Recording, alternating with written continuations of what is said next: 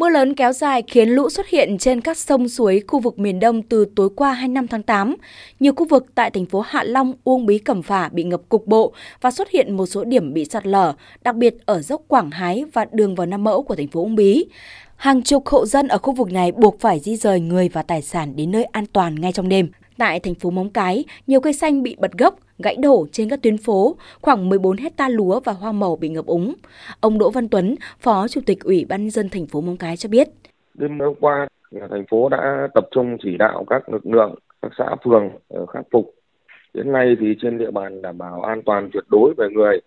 Và hiện nay chúng tiếp tục rà soát các khu vực có nguy cơ ngập úng, sạt lở đất để xử lý, tiếp tục khắc phục dọn dẹp những cây xanh đổ gãy, dựng lại các cột điện bị đổ, khơi thông các khu vực bị ngập úng, tiếp tục theo dõi diễn biến tình hình thời tiết để có những cảnh báo và chỉ đạo kịp thời.